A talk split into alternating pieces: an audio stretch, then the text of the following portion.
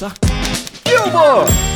Atenção ouvinte, está começando mais um Vira-Lume Lanterneiro, o seu canal de notícias sobre mercado literário independente, uma distribuição Bilbo. Desde sempre, nós criamos lendas, mitos e deuses. A capacidade de contar histórias tem sido a nossa característica mais singular, seja de forma verbal, escrita, no universo real ou no multiverso digital. As histórias nos levaram à Lua antes mesmo de pisarmos lá pela primeira vez. Nos apresentaram terras da imaginação e da magia, também nos levaram às profundezas do subconsciente e mostraram a loucura que habita em todos nós. Agora, essas narrativas estão inundando nossas mentes em forma de literatura, filmes e jogos. Todas elas querendo te levar até o pote de ouro no fim do arco-íris, mais um novo produto imperdível que você deve comprar. As marcas estão se transformando em empresas de mídia para poderem dominar toda a narrativa que nos é apresentada através do YouTube, Instagram ou do TikTok. Agora, os games são, entre aspas, o novo canal das narrativas interativas. Fortnite, com seus mais de 350 milhões de jogadores e suas mais de 3,5 bilhões de horas jogadas em 2020. E para esse papo sobre o universo dos games e a relação que eles têm com literatura e com histórias, nós trouxemos o Pedro Andrade, que é cofundador da editora Diário Macabro, o autor e educador Marcos Tadeu e o Marcelo Fajon, que é publicitário, gamer e também conhecido como Sr. Kovat. Mas antes, vamos para as últimas notícias do mercado literário.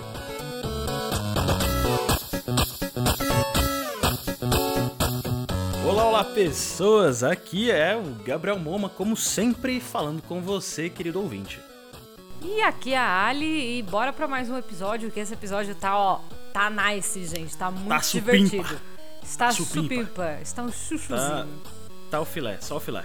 Mas antes, Só ó, você, querido, querido ouvinte que sentiu nossa falta, ficou aí com o coração um pouquinho partido, nós sentimos muito, por realmente pulamos uma semana e a gente tá uma semana do episódio atrasado, era pra ter saído semana passada, mas ó, como, como a gente é muito legal e a gente é incrível com todos os nossos ouvintes e todo, com todo mundo que ouve a gente, que tem acompanhado a gente, acompanhando o Lanterneiro, Viralume, né? Todo o material que a gente publica em formato de áudio aqui na Bilbo. A gente vai fazer dois episódios seguidos. Então, tá saindo agora, na Exatamente. quinta-feira, né? Quinta-feira, dia 15. Mas na semana que vem tem já um novo episódio incrível. Pro editor ficar pirado. É, exatamente. Ei! O editor conhecido como Alisson. é Eu mesmo? mesma. Tá certo, ó, mas ó, pra gente começar editor as que lute. notícias. É, isso aí. Ainda bem que não sou eu, né? Tipo isso. É, Bom, agora, ó, pra gente começar as notícias do mercado literário, dando um pequeno spoiler do que, do que vem no próximo, Ai, no próximo episódio do Lanterneiro, mas não falando muito, tá? Mas dando uma Hum. pequena dica do que, que a gente vai falar, eu queria trazer pra você, querido ouvinte, né, o original que se chama 1984 em HQ. Adoro. Pois é. E aqui, ó, pra gente entender o que, que tá acontecendo, né? A Alison já, já consumiu muito de, de 1984, não é mesmo? Um dos melhores livros que inclusive. eu li em 2020. É, então. E aqui, ó, pra você, ouvinte, ficar um pouquinho por dentro do que se trata 1984, você que não conhece um dos clássicos da ficção científica, eu vou trazer um pouquinho dessa. do que que acontece, né? Winston Smith trabalha para o Ministério da Verdade em Londres, capital da faixa aérea 1. Lá, o grande irmão, líder do partido, mantém a vigilância sobre toda a população enquanto a polícia do pensamento revela cada ato de traição. Entediado com sua vida monótona e imortal, Winston começa a se revoltar intimamente contra o sistema. Quando se apaixona por uma colega de trabalho, ele desperta para novas possibilidades e acaba sendo atraído para a conspiração. No entanto, o grande irmão não vai tolerar dissensões, mesmo que ocorram apenas em pensamento. Então você, ó, querido ouvinte, você, que ainda não leu 1984 em formato de, de romance, né? Romantizado. Romantizado não, é, é romanceado, né? Como é, que o livro. Não sei. O livro. O livro, Não o livro, leu o romance, no formato né? do romance de 1984. Você vai poder, ó, consumir em formato de HQ. E, cara, tá incrível. Quem tá trazendo isso pra gente, né? Pro, trazendo ao mundo, né? 1984 em formato de quadrinhos, é a editora Nova Fronteira. Que, e a gente já sabe que o clássico de George Orwell é, meu, é fantástico. Dá medo, porque a gente, inclusive, vê isso acontecendo nos dias de Ele nunca foi tão Inclusive, atual, né? é muito atual, cara. Eu estava assistindo, fazendo um adendo aqui, eu estava assistindo um documentário na Netflix na sexta-feira. Né? É isso que se faz quando você está quarentenado, você assiste Exatamente. documentário, né? Na sexta-feira. E eu estava vendo um documentário que se chama Coded Bias, né? Que é basicamente um, um documentário falando sobre o- a, a inteligência artificial, é, aprendizagem de máquina e reconhecimento facial, o quanto que o reconhecimento facial que a gente já tem hoje, que já acontece no Reino Unido, na China, nos Estados Unidos, né? Esses países um pouco mais evoluídos nesse sentido, ele já é racista.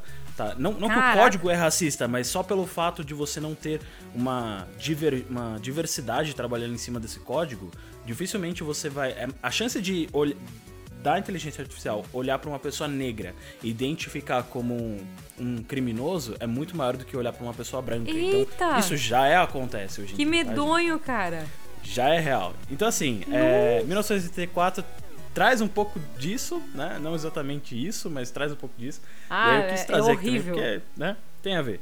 Então, ó, você, querido ouvinte, se você tá afim já de consumir esse material, a gente vai deixar aqui, ó, no link da descrição, o link da Amazon, tá? A gente sabe que a Amazon, enfim, tem, a gente tem preconceito, um certo preconceito com a Amazon, mas, enfim, é lá onde a gente consegue comprar. É um mal necessário. É um mal necessário, a Nova Fronteira disponibilizou lá pra, em formato de e-book, então já tá disponível, a gente vai deixar bem bacana aqui pra vocês consumirem e conhecer um pouco disso. E, como eu falei, isso é um spoiler do que vem no episódio da semana que vem. Ai, meu senhor, estou ansiosa. e Muito partindo, Gabriel, para financiamentos coletivos, eu tenho um apelo agora para o público. Um e, e junto com esse apelo, vai vir uma pequena história da pequena Alison. Pequena sereia, A pensei que você ia falar. pequena Peque- sereia. Pequena sereia. É que a Alison, de 5 anos, teve a fase Hum. de toda menininha que a gente fica apaixonada por cavalos. Hum, E foi a época Ah. onde eu conheci uma obra maravilhosa que se chama Beleza Negra, que é Hum. a história de um cavalo. E é, é uma história muito bonita, que fala muito sobre o cuidado que você tem que ter, tanto com a natureza quanto com os animais. E, e o legal dessa história é que ela não é da perspectiva das pessoas, mas sim da perspectiva do cavalo. É muito legal. que demais, que demais. Eu lembrei daquela animação Spirit. É, lembra um pouco, mas é, é o Beleza. Negra é diferente. O Beleza Negra ele, ele é um romance, na verdade é um livro, né, antigo Uhum. já. E até recentemente, né, ele foi adaptado trazendo esse romance para os dias atuais. Hum. E o que, que eu quero falar com isso, né? Por que, que é um apelo da pequena Alison? Porque a Pequena editora. Wish está com financiamento coletivo desta obra. E no momento em que gravamos este episódio, o financiamento está em aproximadamente 80% de meta batida. E esse Opa. financiamento só vai ficar ao ar até o dia 15, que é hoje, o dia que sai esse episódio. Até as 23h59. Então corre. Então, já, se já você tá dica, ouvindo né? aqui, por favor, eu já apoiei, eu quero meu livro de cavalinho, gente. Vocês não Esse estão aqui entendendo. recebe o selo, né? Recebe o selo. É, Apoiado pela Alice. Apoiado, né? Apoiado pela Alice. Não, gente, vocês não estão entendendo. A, a Wish é. A Wish é foda, né? Ah, é Eles demais. sempre trazem uns materiais muito bons, assim, pro Brasil. Coisa que, que às vezes nem, nem nunca nem vi, veio. Então, é, é, realmente, a Wish faz umas obras incríveis. Eles trazem muitas vezes, assim, obras pela primeira vez no Brasil, né? Fizeram isso com The Five, fizeram com A Dança da Floresta, agora estão fazendo isso com Beleza Negra. E o legal é que Beleza Negra é um clássico. Ele é uma obra super antiga, mas ela é tão atual e tão importante. É, até a própria descrição da Witch, eles falam que é uma obra sensível sobre a jornada de um cavalo. E é uma leitura extremamente mágica. Ela reforça os conceitos sobre bem-estar animal, bondade respeito. E ao mesmo tempo que você acompanha o cavalo, que é o, o protagonista e o narrador, você descobre que nem todos os humanos que cercam esse meio do cavalo, né, do Beleza Negra, são bons.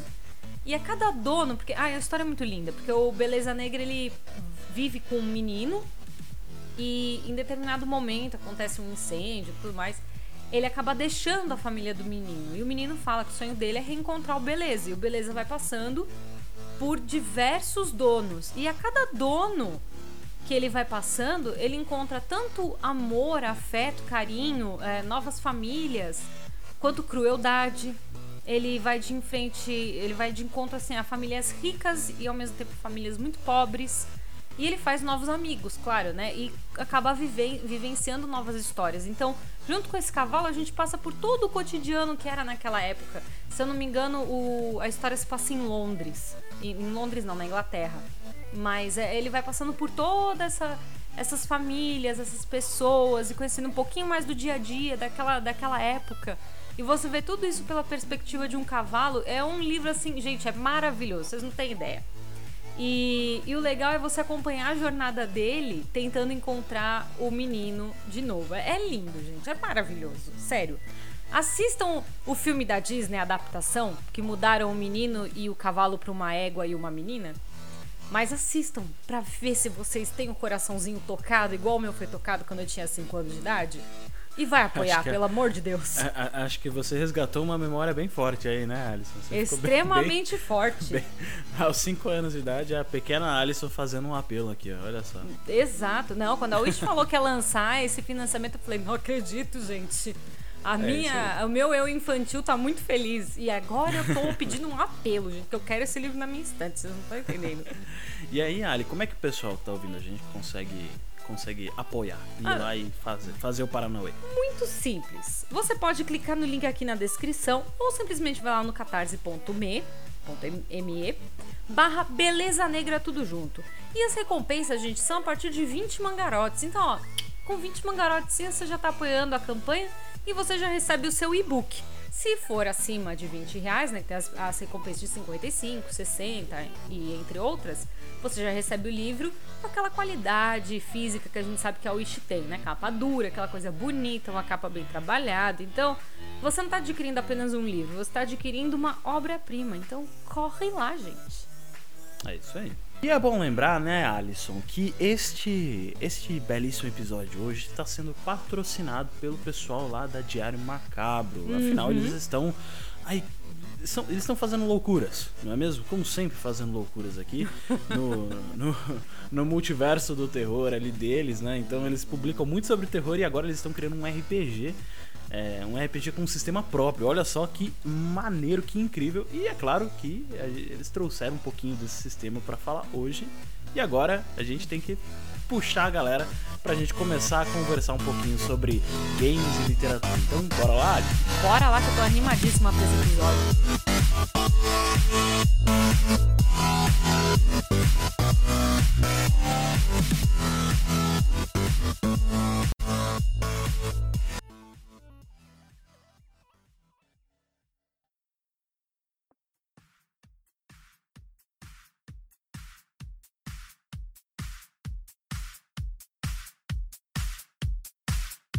Muito bem, queridos ouvintes, agora começa aquele momento que você estava aí ansioso, com o coração batendo, né? Aquela vontade incrível de ouvir mais um episódio aqui da, do podcast da Bilbo Lanterneiro com uma galera incrível. E eu queria dizer que ele, ele é cineasta, olha só, ele é sócio de editor e produtor gráfico da editora Diário Macabro, ele é designer nas horas vagas também e publica umas fotos muito estilosas no Instagram é o Pedro Andrade. Seja muito bem-vindo, Pedro. Muito obrigado, pessoal. Depois dessa introdução aí, vocês criaram um personagem muito maior do que eu sou, né? eu não sou tudo isso. Essa é a magia do online, né? Você pode não, ser quem gente, você quiser no online. De verdade, sigam o Pedro nas mídias sociais. É muito bacana. Porque é muito é bom. Muito eu Vou me ficar feliz. Ó, isso é uma verdade, viu, Pedro? Eu acho suas fotos muito estilosas, cara. Você faz um. Você coloca uns, uns looks ali muito bacana, ali, diferentes, assim, pelo menos do, do que eu tô acostumado a ver. Isso é, é bem bacana. Dá uma... Tento criar um, um personagem real, né? Muito Até bom. Porque você é o protagonista da sua própria vida, né? Se você morrer, essa vai ser a roupa que você morreu. Então. Caraca. Incrível. Cara já chegou dando soco na cara. É isso aí, Pedro. Muito bom. Ó, e também aqui, ó, tem. Ele é autor, ó, de vários, vários, vários, vários contos na Diário Macabro. Ele também organizou a antologia Filo Medusa lá junto com o pessoal da Diário Macabro. O nome dele é Marcos Tadeu. Seja muito bem-vindo, Marcos. Muito obrigado, gente. É, boa noite. É, tô muito feliz de estar aqui. Tô nervoso também. É a primeira vez que eu tô participando de um podcast. E tamo aí, né? Estamos A primeira vez-. A primeira vez você não sabe É. bem onde põe as coisas, né? Você não sabe bem como é que Isso, né? Você fica espera meio, as né, pessoas te confuso. guiarem, entendeu? Exato. Então, mas tá O que, tudo que bem, faz com a te- mão, O né? que, que faz com a mão, né? Então, O aqui que, a que gente faz? vai O que, que precisa falar? Com a voz, né? Como é que você usa a língua, né? Você, né? Enfim, Meu Deus do tem céu. todo, tem todo essa primeira vez e a primeira vez aqui nesse podcast você vai usar muito bem a sua, a sua voz. E também Vamos temos lá, aqui, então. ó, esse cara, ele é publicitário, tá? Ele é gamer por prazer. Ele gosta de competir, mas não gosta de perder. Isso, isso é um fato. Ele é comentarista de esportes e também é conhecido como Senhor Kovat, né? O nome dele é Marcelo Fajão. Seja muito bem-vindo, Marcelo. Depois dessa apresentação, né? Que, tipo assim, eu achei que ele ia ser apresentado como assim, ah, e esse aqui é aquele bosta, tá ligado? Que não faz nada. não faz nada. Mas é basicamente isso, eu sou um bosta que não faz nada. que Comento Pô, jogos dos outros, não jogo. É, eu comento os jogos dos outros, não jogo. Eu só, só alguma coisa aí. E aí, Você galera, joga? RPG sim. Joga Joga, É joga verdade. Eu, eu tenho uma vida resumida em RPG, eu diria, assim. Inclusive Caramba. em tirar números uns. Você Não, tem, não, tem um não. sistema, o sistema de RPG do, do Cello. Não, né? não, não. Agora para tudo, para tudo, porque essa habilidade pode ser muito útil no sistema de RPG da Diário Macabro. Opa! Um é o melhor número. Um é o melhor número do dado. aí. Explodindo a cabeça de todo mundo. Como assim? É. Como dados são ao um contrário. É o melhor número. Oh. É, é a, a reversal russa do RPG, é isso? Exatamente. Que, é, que o seu um vale Finalmente um que- RPG onde eu vou brilhar. Depois vamos falar mais sobre isso. Continuem. Muito bom, muito bom, muito bom. Ó, então, queridos ouvintes, vocês já sabem, hoje a gente vai falar sobre literatura, mas a gente também vai falar sobre games, né? A gente vai ah, passear um pouco aí pelo mundo dos RPGs, a gente vai passar um pouquinho aí é, pelo universo dos games online, afinal todo mundo tá jogando hoje. O que, que é isso, né? O que, que é jogar online? O que, que significa você estar conectado com milhões de pessoas ao mesmo tempo? E o que a literatura tem a ver com isso? E para começar, eu acho que essa é a grande questão, né? A gente pode começar a puxar. O que, que jogos e literatura. qual- é a relação dessas duas coisas? Quem, quem gostaria de puxar esse, esse ponto aí pra gente? A Square Enix gostaria de puxar esse ponto aí com todos os Final Fantasies que eles fizeram e a lista de histórias que tem por trás de side quests e NPCs que você fala assim, mas por que que eu tô, tipo, tendo que colher 10 penas de galinha aqui enquanto o mundo tá acabando? Porque eu gosto, é isso. É Porque existe um universo incrível de histórias e mais histórias dentro de um jogo de videogame que pode se esperar além do plot principal. Ah, eu acho que literatura e RPG tem tudo a ver. Na verdade, literatura não, mas palavras e jogos têm tudo a ver, né? Porque até porque quando os jogos iniciaram com computadores, foi inicialmente com texto, né? Foi aquele clássico RPG de, quer dizer, antes daquelas do Pong, etc. Hum, Um dos primeiros investimentos foi aquele RPG por texto, né? É o Sim. test-based, né? É, o text-based. Sim, E depois disso, as portas se abriram para esse universo que estamos hoje, né? sim. Ó, É- inclusive, para os curiosos de plantão, foi um casal que desenvolveu um dos primeiros jogos de RPG com um texto. Um homem e uma mulher. Então, ó, mulheres no game, marcando presença. é- ó, isso aí. é Interessante. muito bom, muito É bom. aquilo, né? É, um jogo, ele é mil vezes mais interessante se ele tiver uma história que te cativa, uma história que te prende nele, né? Não só tá ali interagindo com o mundo, mas tem, tem que ter um, um background todo que sustenta tudo aquilo, né? Vamos entrar nesse mérito então? Porque Olha. aí eu vou argumentar por algumas horas. Eu discordo. Temos aí, o ouvinte ele vai ficar horas aqui ouvindo a Porque gente. eu, eu discordo plenamente sobre isso. Uma Meu das Deus. melhores Treta, experi- a treta Uma das melhores experiências jogatinas que eu já tive foi com Dark Souls, sem ler nada da história, e mudou a minha vida. Cara, Não, mas aí são, são duas coisas diferentes. O jogo ele tem o background dele, você pode optar por ignorá-lo e fazer o seu próprio background. Aí você cria uma história. Exato. Até porque E no eu- Dark Souls você tem que escolher passar raiva em uma coisa, né? E aí você escolhe qual delas você vai passar raiva. Exatamente. Então, eu acredito, inclusive, que se eu tivesse lido os itens de Dark Souls, teria sido muito mais chato do que o meu gameplay.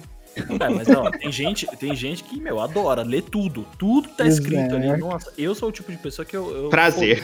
pô, não quero, não quero saber. Não quero Eu leio saber tudo. Se esse elemento aqui é mágico, ver. Foda-se, eu quero jogar. Mas ó, é bacana, é bacana a gente pensar que, querendo ou não, acho que a, acho que a literatura foi uma das primeiras formas de. Não a literatura no sentido de livro, escrito e tudo mais, mas as histórias, né? Elas foram, acho que, os primeiros meios de entretenimento, né? De você. de diversão. Né, e você pensa na história contada, né, falada ali, é aquele momento que você para, senta com todo mundo e você quer ouvir uma história. Então, acho que a gente pode começar por aí também, né? A literatura, a história, ela tem essa relação com, com diversão, assim como um, um game ele pode ter essa, essa relação direta com, com, com, a diversão, né? Com aquele momento que a gente para pra se divertir, né? Aí já inicia aquela discussão: o que é diversão? Hum, deixa, vamos filosofar, vamos lá. o que é diversão, Pedro? Conta pra gente. Então, diversão é um momento controlado, né? Que você decide se sentir bem de alguma forma. É, por exemplo, vamos dizer que um filme de terror não é divertido porque você tá sentindo medo e tá se cagando nas calças. É diversão, você tá é, escolhendo se tirar um tempo, duas horas da sua vida calças, e falar assim, eu irei cagar nas calças por duas horas, porém eu sei que eu não tô sofrendo um risco de verdade. É, é, é uma diversão. de terror é isso. Medo, pra mim, das, das, emoções mais, mais interessantes de você sentir quando tá controlada. Você coloca aquele filme sinistrão, assim, e, e ficar com medo, assustado, com os nervos à flor da pele, é uma delícia, né? É, depende pra quem, né?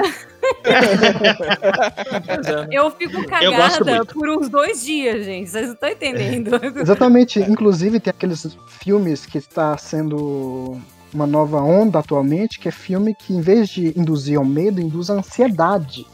Que e isso é muito interessante. Ah, é isso aquele... eu tenho no dia a dia, isso aí não é, é, então, é, eu não, o nome meu daquele, não permite. O, o novo filme do Adam Sandler, Uncut Gems. Ele é um ah, filme.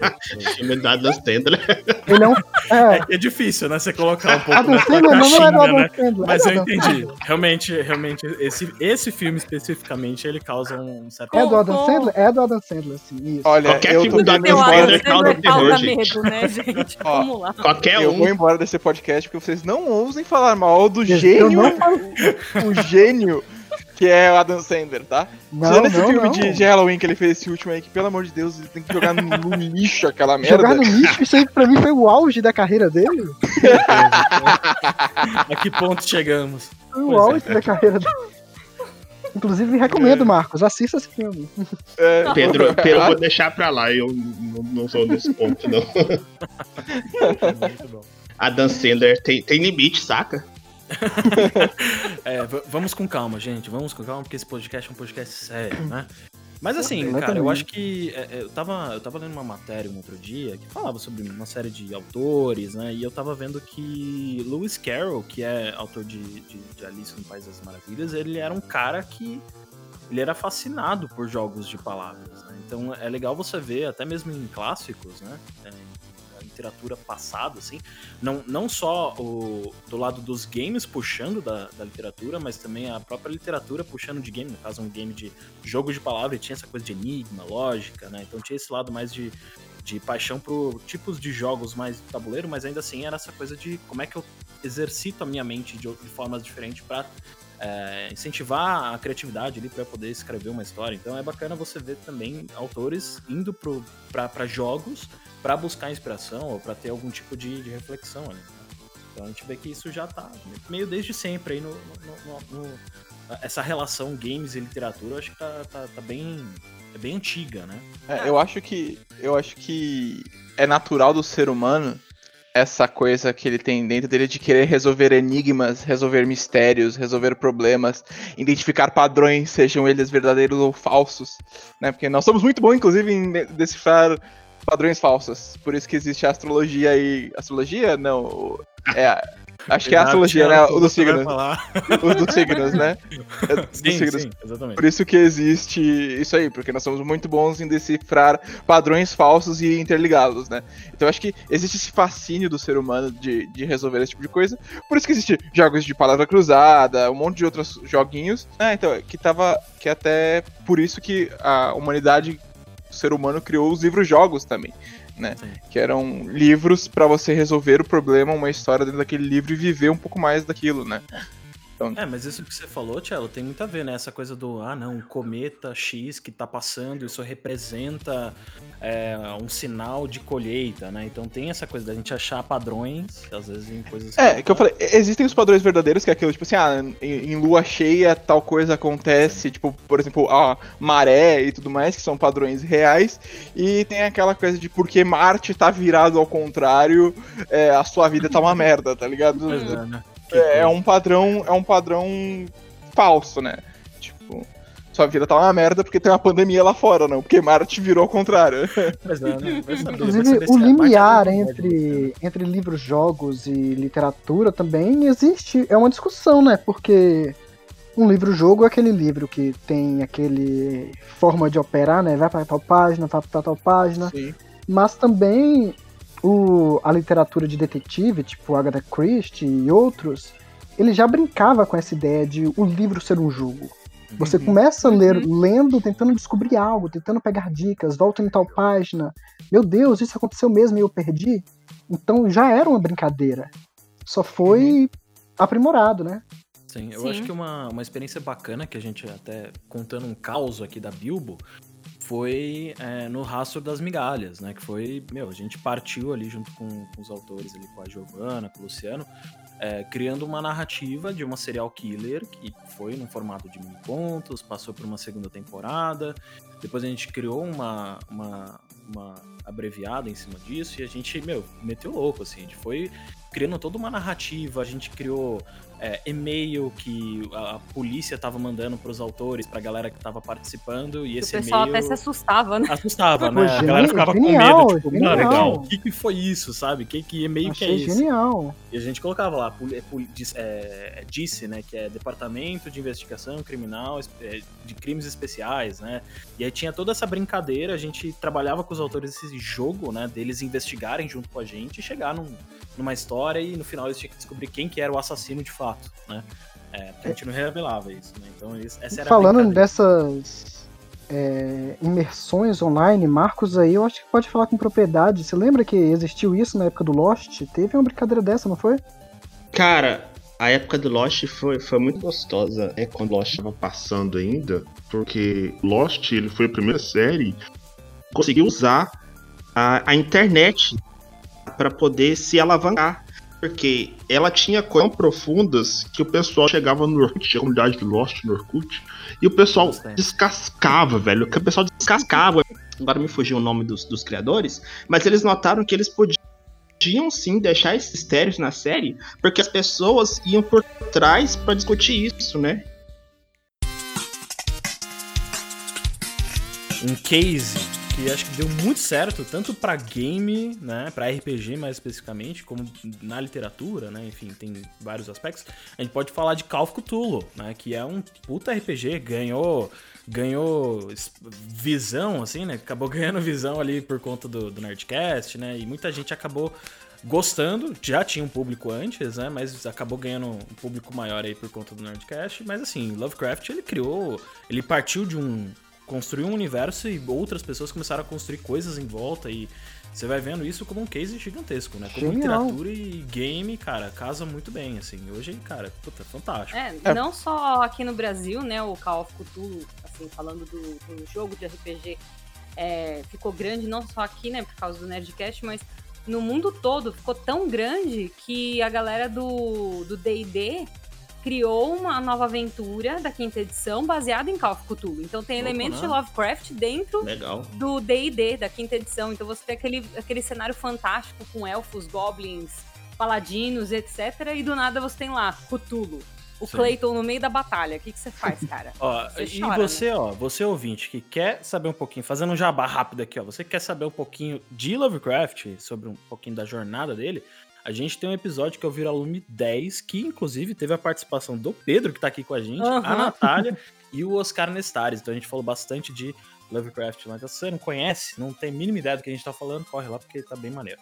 Mas, cara, eu acho que é isso. Hoje, é, é- inclusive, virou game, né? Game pra. Acho que pra PC, né? Que virou Call of Cthulhu. Tem, tem, Isso, tem coisas jogos já de Cthulhu, não tem?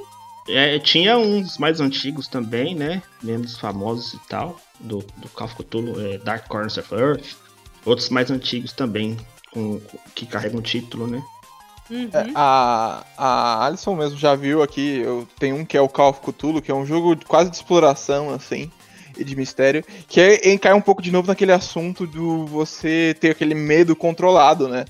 Tipo, porque eu, de verdade, ela viu, eu tava cagado de jogar o jogo e, tipo, não tem Qual nada que é? demais, tá ligado? Mas tá tudo bem, tá tudo certo. Eu tenho que né? ver na minha lista da Steam aqui e já te falo, mas Mas é. é o Call of Cthulhu mesmo. É o. É Call of Cthulhu mesmo, é um que você é um cara que tá explorando uma morte numa cidade específico lá, tipo, meio portuária, assim, a cidade tá toda zoada, aí você vai numa mansão, descobre um culto debaixo da mansão. Gente, é bem legal, viu? Bem, bem divertido É bem de jogar. interessante. Tem o, maneiro, o Dark? Corners, o, o.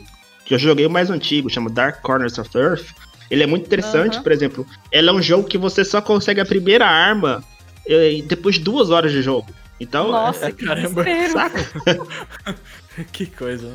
E você, por É aí, aquilo. é, nessas duas horas você fica com cagaço, né? Porque você fala, caramba, o que eu Correndo, faço? é, mas enfim, o que que uma bala tridimensional faz contra um ser que tem umas oito é. dimensões? Pois é. É por É, isso que exatamente. quando você joga Call of Cthulhu de RPG, não faz o menor sentido você usar armas, gente.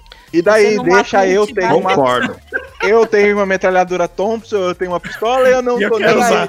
E eu quero usar ela, ponto. Eu Ela tenho um. Star Vampire. É porque Cara, a gente joga, né? É RPG de Cthulhu, Ali tem. Ela é keeper de uma mesa e tal Legal. com a gente. E eu Vocês sou. não me convidaram? Cara, muito tempo, eu- né? É é. Eu acho Ah, que eu sim. narro, eu narro Call of Cthulhu desde 2006, 2007 também. Caramba, um- já, é. É. bem, já é bem íntimo do Couture. Keeper. Já chama de tchutchuco já, né? Já É, tchutchuco. É, Tchutchuco, é Cleitinho. Cleitinho. Não, tá quando, certo, tá quando eu penso em Call of Cthulhu, já lembro de Marcos pra mestrar. Nem manjo. Pô, legal, É hein? muito bom. Mas isso É- é, é bacana, muito eu acho divertido. que- Eu acho que a gente pode chegar numa. Talvez uma. Não querendo concluir o assunto, mas chegar numa, no entendimento de que, na verdade, quando a gente fala de relação literatura e games, tem muito mais a ver com a história, né? E, e- e como que isso é entregue, né? Através das formas. Você pode jogar, eh, entregar isso através de um texto, de um filme, de um jogo. Então aqui a gente pode falar um pouco que é, que é meio isso, assim, né? A relação literatura e games é, é a história em si, né? Total, total. Eu tava até falando com, com o Cello esses dias. Que assim, eu jogo LOL, né? Quem acompanha aqui sabe que Opa. eu jogo LOLzinho. Passando Adoro. raiva. Passo raiva todo dia. Só que o, o legal do LoL é que eu- ele ele tem uma história muito rica por trás. Uhum. E eu gosto de consumir esse conteúdo. Tem contos, tem filme, tem literatura. Uhum. Filme, assim, tem um documentário. Mas tem literatura pra acompanhar, tem quadrinhos, tem animações pequenas, tem eventos que contam uma história enorme. E, e isso causa uma imersão muito grande. E é um jogo que, dentro da jogabilidade, é sempre a mesma coisa. Só que o universo que eles criam é gigante. Eu acho que sucesso de games hoje em dia tá muito atrelado à história. Todos os jogos que ganham o melhor jogo do ano, essas coisas, são jogos que têm uma história muito boa. Não é só jogabilidade, não é só gráfico bonito. Hoje em dia, a gente fala de storytelling dentro de jogo. Ah, acho que. Imersão, né? Um outro Total. case nesse sentido, olha, que você tá falando é The Assassin's Creed, né? Que, cara, é, não é do tamanho, acho que não chegou do tamanho de, de, de LoL, assim, pelo menos alcance e tudo mais. Não tenho números pra validar essa minha informação, tá? Mas, enfim. Mas assim, querendo ou não, cara, você, é, eu joguei os jogos de, de Assassin's Creed é, e, e enquanto eu tava jogando, eu tava acompanhando os lançamentos da série. Né, a série romantizada ali de Assassin's Creed e é muito bacana porque você Ah, vê, sim. né, a Série livro, né? é, a série Aham. livro, exato, né? Então eu jogava e ao mesmo tempo eu conseguia consumir um background de alguns personagens e você enriquecia muito, né? Esses personagens que você tava jogando ali. Porque às vezes não tinha. É porque com- convenhamos, né? Você vai colocar um diálogo no, no game, você não vai colocar um texto de né, 30 páginas ali pra É. pessoa ler. Tudo bem, tem gente que lê, né? Mas, enfim. Ah, então, Witcher assim, mandou lembranças. É, É, então, eu ia É. falar que o Witcher vai pelo caminho contrário, né, The Witcher? Porque ele tem os livros primeiro, né? Que livros são de 90 e pouco, até um pouco antes. É, os livros são muito mais antigos do que os jogos, né, de The Witcher. E The Witcher, nossa, um sucesso de games, né? The Witcher 3 principalmente. Acho que The Witcher 3 foi o que jogou o Witcher, tipo, no ventilador das pessoas, assim, sabe? foi que virou e falou assim, tipo, tô, tô aqui esse, esse negócio incrível aqui, e saiba que isso aqui passa depois de todos aqueles milhão de livros que tem ali. Sim, sim. É bem isso mesmo, incrível. E E, sobre essa essa. coisa- Ah, tu pode Pode falar, falar, primeiro. É, não, Ah, eu ia falar falar sobre essa parada de. de- sobre essa parada de livros e coisas sobre personagens que tem Assassin's Creed, que tem os livros e tudo mais.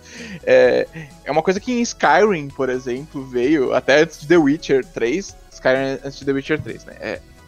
É, Isso, é 2012. é, se você quiser saber mais sobre a história de Skyrim, tem dentro do próprio jo jogo, tipo, história sobre Oblivion, que é o jogo que veio antes de Skyrim, que quase ninguém jogou. É, é, tipo, você- os livros que você pega tem uma história dentro. Eu tentei ler todos, eu te juro que eu tentei ler, mas chega uma hora que você fala assim, mano, eu quero chegar só no ponto, ponto A que eu tenho que ir, sabe? Eu- Desculpa, quero eu tô terminar. falar com é 30 que- sidequests. Esse ponto é um dos, dos maiores discussões sobre gameplay, porque é um dos maiores pecados de um jogo é fazer isso.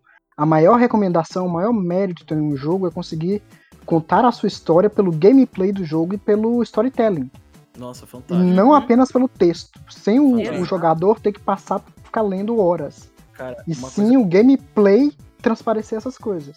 uma coisa que, que comprova isso, experiência pessoal, eu, Gabriel, eu me peguei assistindo gameplay de God of War e The Last of Us, parte 2. E só pra É. assistir, porque eu queria ver a história. Eu não Uhum. joguei o jogo, eu vi pessoas jogando. E eu vi 40, mais de 40 horas ali, cada um deles, tipo, jogando. E assim, é, é incrível a história. E você, principalmente com The Last of Us, que, cara, é uma história incrível. Você fica emocionado, assim, no final. Você fica, caraca, Sim. velho, sabe? E só de acompanhar alguém jogando. E faz muito sentido o que você colocou, viu, Pedro? Assim, É, The Last of Us 2 eu acompanhei, inclusive a Ali viu acompanhando pro gameplay. God of War eu nem acompanhei, porque, tipo assim, eu parei de jogar acho que no 1 mesmo, sabe? Eu nem joguei o 2, de verdade. Nossa Eu, não, eu não lembro de ter jogado God- of War 2. E não porque o jogo é ruim, tá? Porque o jogo é incrível e tal, não sei o que, mas eu acho que eu não tive interesse de continuar com a série, né? Mas é, The Last of Us foi isso, eu não tenho um PlayStation 4 e nem um PlayStation 5, nem cheguei a ter, ter o 3, né? Eu pulei pra Xbox, eu É converti a nóis, casaca. toca high five. É, é, eu converti a casaca, fui pra não sei o que, mas eu acompanhei as histórias pro gameplays e realmente o jogo é um- tem uma história que te cativa. É, cai um pouco nessa coisa que o Pedro falou de tipo, a- o gameplay conta uma história que aí por si só já não precisaria de um conteúdo extra. né? Mas, pra todo fã, eu acho que aí cai um pouco naquela coisa assim. Esses jogos que a gente comentou, comentou Skyrim, The Witcher 3 e tudo mais, eles conseguem contar a história deles por pelo gameplay. Mas se você é muito fã, se você ama esse ambiente que você está, nós temos também essas outras histórias aqui. sim. Eu acho que é, é o que esses jogos fazem. Muitos jogos eu concordo com o Pedro. Existem alguns jogos que, que se perdem nessa coisa de, tipo, vamos fazer um conteúdo complexo de história dentro do nosso jogo, mas não vamos contar isso para nossos, cam- eh, pros nossos jogadores. Ele vai ter que descobrir lendo as outras coisas, o que é ruim. Né, porque o jogo tem que ser bom por uma série de motivos de gameplay e tudo mais, trazer uma ótima experiência pro Sim. jogador, né, e é isso aí. Vocês já, já jogaram aquele jogo The Stanley Parable? Esse. Velho, esse- Stanley Parable é muito legal, cara. Exato. É- é- Pô, ainda bem que você... possibilidade, cara. As possibilidades de Stanley Parable, tipo, é genial o Stanley Parable, cara. Pra quem não, Não conhece, joguei. Stanley Parable é um jogo independente. E, e nele tem um narrador na história. Enquanto você Hum. joga, tem um narrador.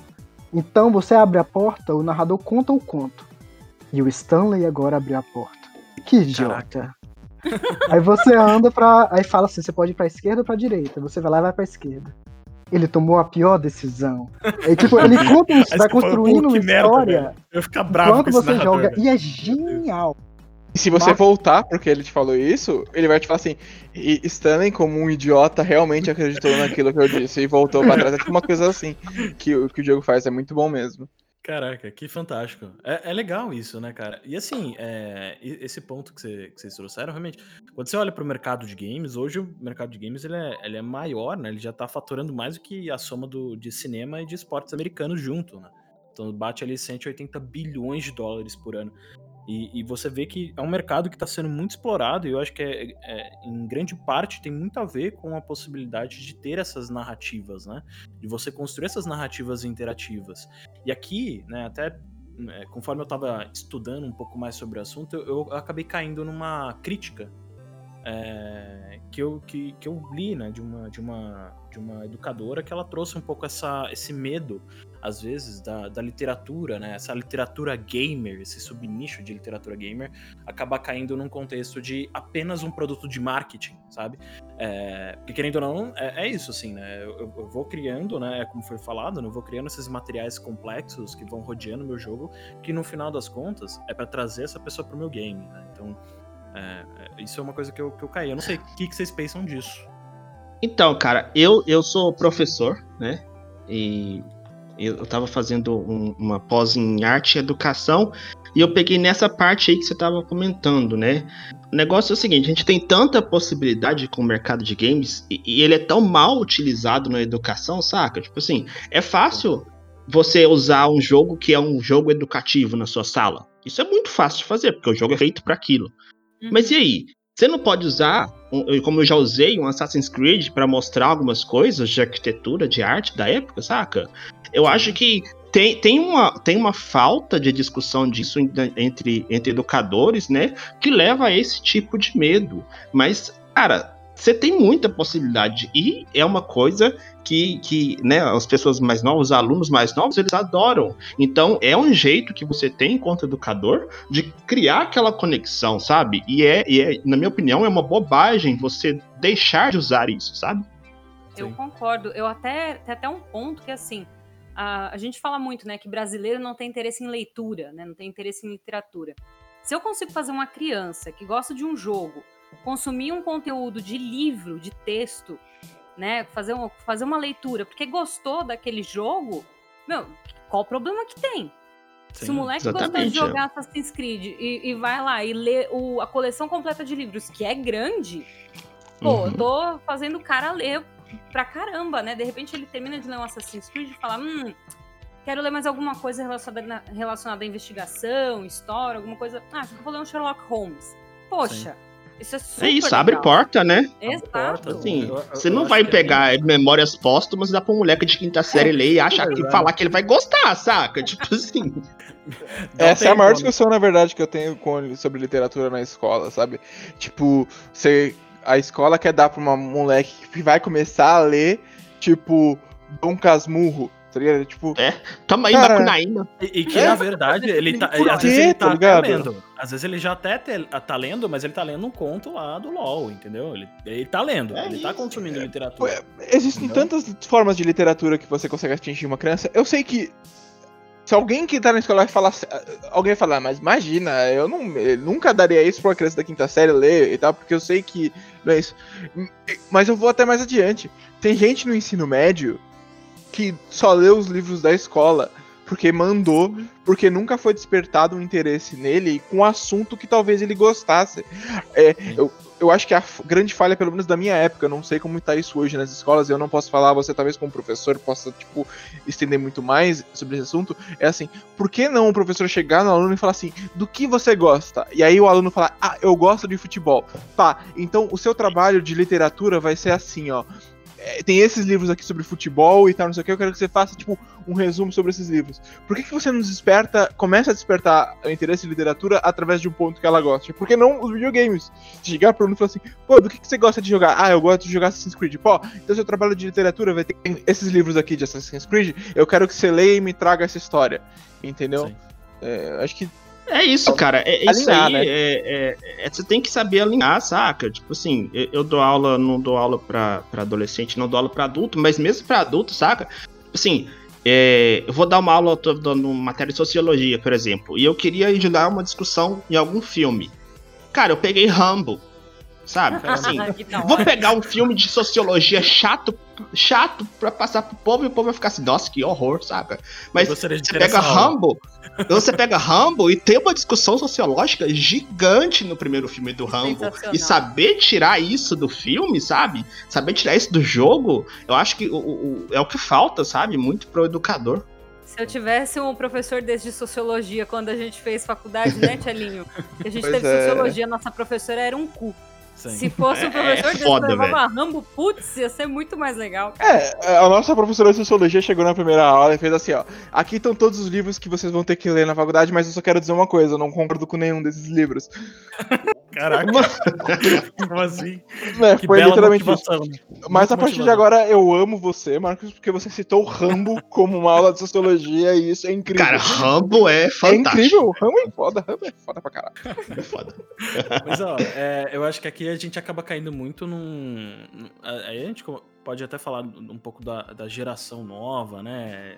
Geração Z, Y, não querendo rotular, tá? Mas rotulando, querendo ou não, né? O Baby É. Boomer, tá? Baby Boomer? É, a área é Baby Boomer. É, Ok, boomer. ok, boomer. É interessante a gente levar em conta que essa galera, ela tá. Ao mesmo tempo, ela tá lá físico e ela tá online, né? Então você tem muito essa questão de como que um educador, como que na educação, como é que você leva a literatura através de um meio, às vezes, que essa pessoa tá online ali, né? Então você começa a ter esses conceitos de, de várias realidades sobrepostas. Tem a realidade digital, que esse, esse, esse aluno, essa pessoa, ela pode ser literalmente quem ela quiser online, como a gente já começou falando no começo do episódio, a gente somos personagens, é que o Pedro já falou que ele é um personagem ali no Instagram, né? Então a gente pode ser quem a gente quiser é, digitalmente e ao mesmo tempo você pode trazer esses conceitos para um mundo real, né? E como que você trabalha isso, é, principalmente com, não só com crianças, mas com adultos também. Acho que temos um case aí do próprio Cello, não é Cello? Com Cyberpunk 2077. Você, você não era você em Cyberpunk 2077, você era um personagem, não é mesmo? Por Eu favor, era a Priscila. Conta, conta pra gente esse caos. Ah, eu acho que Cyberpunk 2077 é um caos errado, porque a empresa lançou o jogo todo quebrado, mas ainda assim eu acho que a proposta do jogo era muito incrível de você. Eles lançaram com essa proposta de você ser quem você quiser. Que Eu acho que é a parte, inclusive, mais interessante que tem em jogos de RPG que envolvem muito literatura, que é todo o papo que a gente tava tendo até antes. Mas a minha personagem Cyberpunk era a Priscila. Priscila era uma mulher trans, porque ela tinha um pênis, né? Mas ela gostava de mulheres também. E é- era incrível viver a vida dela, porque, querendo ou não, quando eu joguei, eu não queria tomar as atitudes que o- só o Marcelo tomaria, sabe? É, Eu acho que, inclusive, isso é uma coisa que eu levo pra mim quando eu jogo RPG. Eu não gosto de tomar as atitudes que o Marcelo tomaria. Porque as atitudes que o Marcelo tomaria é as atitudes do mundo real, sabe? Tipo, é muito fácil pra mim, como pessoa, tomar as atitudes que eu tomo, que eu tomo na vida real. Então, viver a Priscila, é, entender que ela era, tipo, meio gangster, assim, que ela tinha tomava algumas atitudes e ela não deixava barato nada do que ela fazia. é, ela meio que sempre queria se dar bem na história. É, tudo mais. Foi divertido. Me levou ao pior final do jogo, tá? É, é, porque eu achei, na verdade, que eu tava indo pra um caminho e eu fui pro caminho completamente errado. Né? Foi o pior final, nossa senhora, eu fiquei até puto com isso, mas é, ainda assim eu vivi a vida dela, né? Eu tive a É. vida dela. E eu acho É. que nesse sentido, Thiago, eu, eu pedi pra você contar isso, porque querendo ou não, quando você fala. A gente fala muito aqui na, nos episódios, na, na Bilbo em geral, a gente fala muito dessa coisa do quanto que a literatura ela pode te ajudar a, a enxergar um- uma realidade diferente, né? Num formato de texto. Então você consegue ver pessoas diferentes, personagens diferentes de você, você, você fica com raiva, xinga, você entende, você chora por aquele personagem. E ao mesmo tempo, o game ele te permite vivenciar exatamente isso numa forma digital. Claro, você nunca vai conseguir viver 100% né, das coisas, mas muita gente acaba, acaba encontrando nos personagens e até na- na- nessas criações de, de personas digitais, né? Se encontrando como pessoa, entendeu? Como, como aquilo que. Né, quem eu sou, o que, que eu represento para a sociedade, como que eu devo me apresentar. né? Então acho que, acho que quando a gente fala também de literatura e game, eu acho que tem um pouco essa camada também individual, sabe, de cada um. O quanto que eu consigo me encontrar nessas, nessas personagens que, que eu encontro, que as pessoas escrevem ou que eu mesmo tô criando. É, até uma coisa legal do que o RPG proporciona, né? É, eu jogo, assim, eu jogo muito jogo online, mas muito mais eu jogo RPG, é, jogos de, de role playing, né? De interpretação. É, e, é muito legal quando você joga um RPG ou quando você é um mestre e você cria essas histórias. É, é o mais legal de tudo é você se desafiar a sair do seu normal. É, se desafiar a, a sair do que você considera que você faria. É o que o Thiago falou. é quando eu crio um personagem, eu não vou criar um personagem que é uma zona de conforto pra mim. Sim. Senão não tem desafio nisso. E o legal do jogo é que ele te propõe desafios. Né? Quando eu vou mestrar uma mesa, eu não Você vou. quer não quero foder fazer tudo mais a vida do fácil jogador, é isso. É Call of Cthulhu. Call of Cthulhu. de todo mundo divertido. Tá certo. Esse é o trabalho Não, do Se mestre. tem mais de eu três não livros tenho no final, tá errado. Call of Cthulhu é esse. Call of Cthulhu é assim, ou você morre ou fica mestre- louco. Então, é, é, eu prefiro Eu morrer, tá? Do que ficar louco no Call Eu super Cthulhu. concordo que a graça do RPG é, É, você fazer é. alguém completamente diferente de você. Quando eu jogo, eu prefiro inclusive fugir de personagens heróicos ou cool, porque isso é chato. Eu acho chato se Porque ser um o Pedro é um personagem. super-herói na vida real.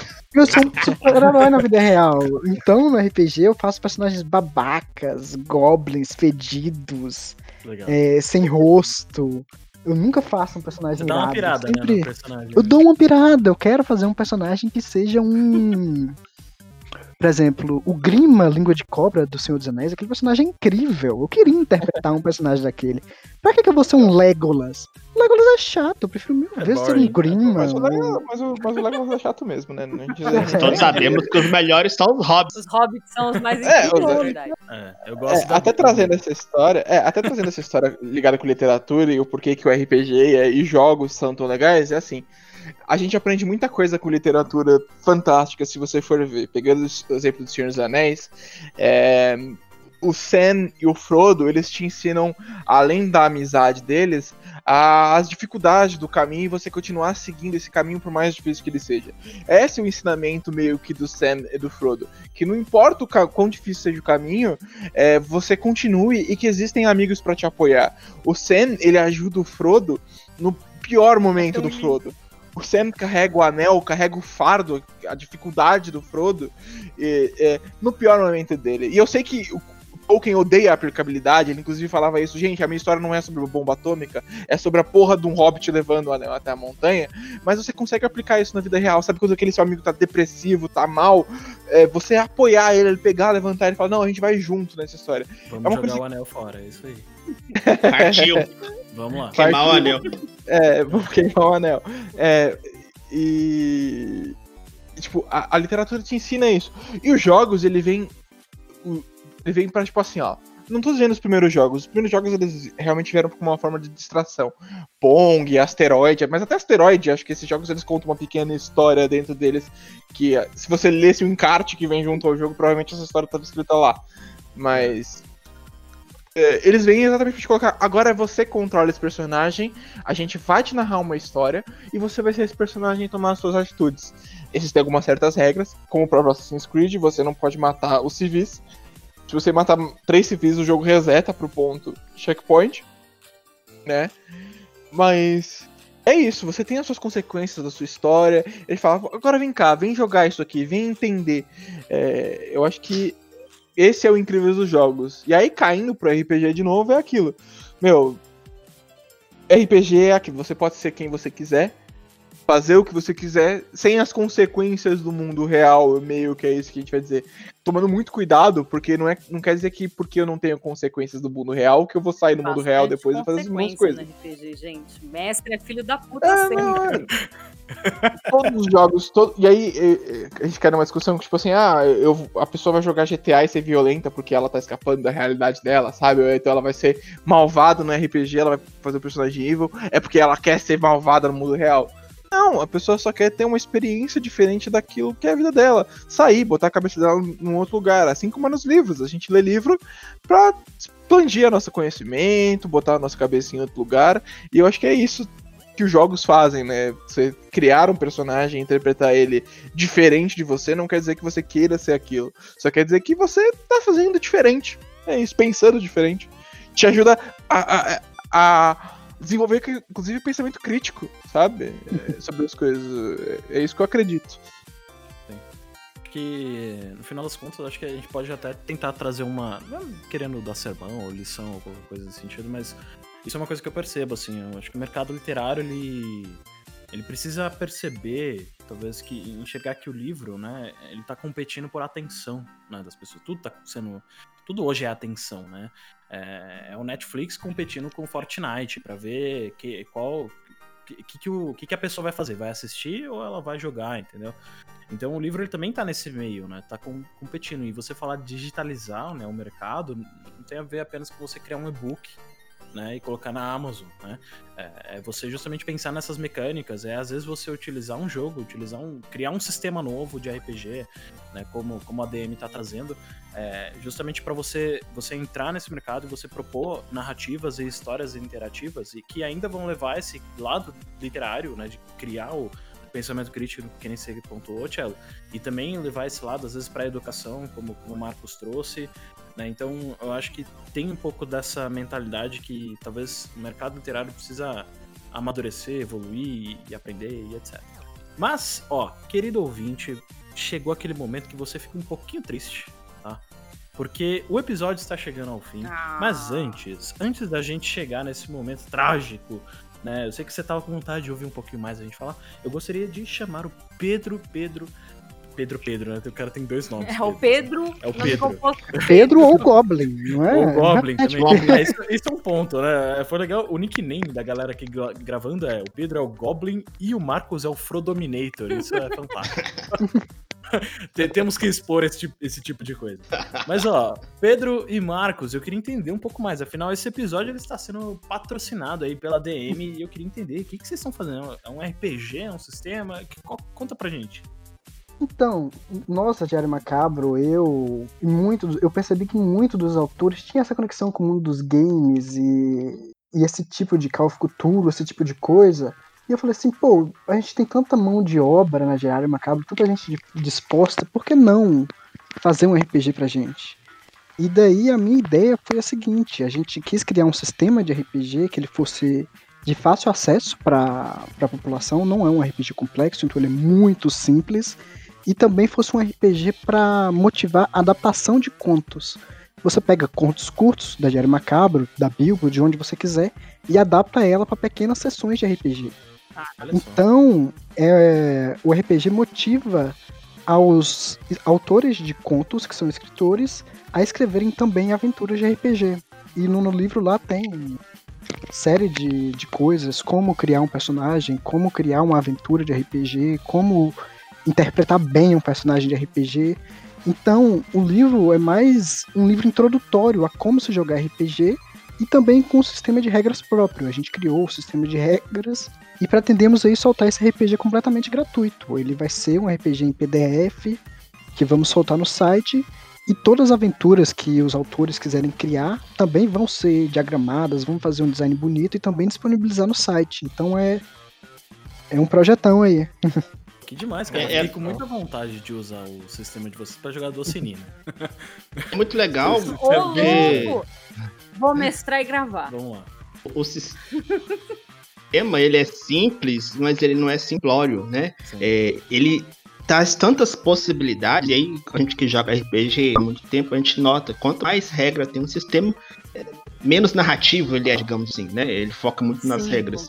E esse da DM é um sistema simples e ele cobre muita coisa. Então você pode ser um, um caçador de alienígenas num planeta distante, mas você pode ser, pode ser o Zé da padaria que vai lutar contra o espírito do pão amaldiçoado, saca? É, é, é, eu acho que a gente deveria fazer, é, fazer essa campanha. Eu, eu gostaria. Eu, eu, eu, eu, eu, sou a favor. Muito bom. Mas, e aí, a, o, Evil Bread. É, não, a, Evil Bread. Aliens and Bread, né? Aliens, Aliens and Bread. Aliens and Bread. Uma boa, ótima ideia aí pra aventura. Inclusive, vocês falaram que tem autores aí na Bilbo que fazem essas coisas. Se quiserem fazer uma parceria aí, para escreverem aventuras curtas, vocês disponibilizarem no site de vocês ou coisa do tipo. Até Acho... porque é um RPG open, né? Vocês podem até disponibilizar também para o RPG DM, para seus autores e tal. Ai, gente. Acho que, acho que os ouvintes terão que nos dizer. Eles têm que, eles terão que falar lá nas nossas redes sociais, falar, queremos, queremos isso, porque a gente aqui da Bíblia já tá topando. E, e vai ser um RPG, assim, todo diagramado, bonito, ilustrado e gratuito, né? Isso não é muito comum. Sim, sim. Não mesmo. Não mesmo, né?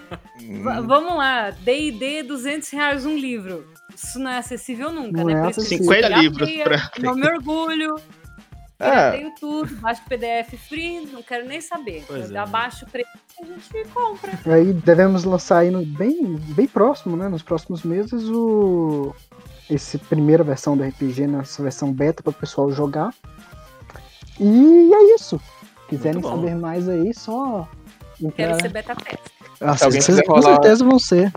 Se quiser rolar um playtest aí, estamos aí, entendeu? É, É, Não, aí, ô. vocês inclusive querem? Quer fazer um playtest do RPG no podemos. Bilbo? Não. Ô, queremos, queremos. Ah, então ótimo, a gente vai. Partiu.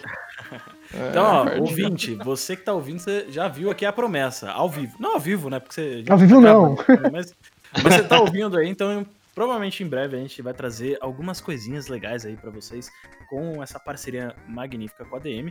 E enquanto a gente fica aqui esperando, né, isso acontecer, a gente tá esperando o dia que o mundo vai se tornar ali como o jogador número um pra gente sair dessa vida Meu real sonho. e viver só no mundo virtual. Você pode compartilhar, ó, você, querido ouvinte, pode compartilhar esse episódio com seu coleguinha e já fazer um burburinho aí pra gente aproveitar e quando lançar o RPG da DM, a gente tá junto participando e, cara, vai ser fantástico. Então, galerinha, é isso. Até o próximo episódio e até mais. Este podcast foi produzido por Bilbo. Para saber mais, siga-nos em nossas redes sociais, arroba Bilbo Stories. Tem uma história para compartilhar ou quer se tornar um parceiro do Lanterneiro? Envie um e-mail para viralume.bilbo.com.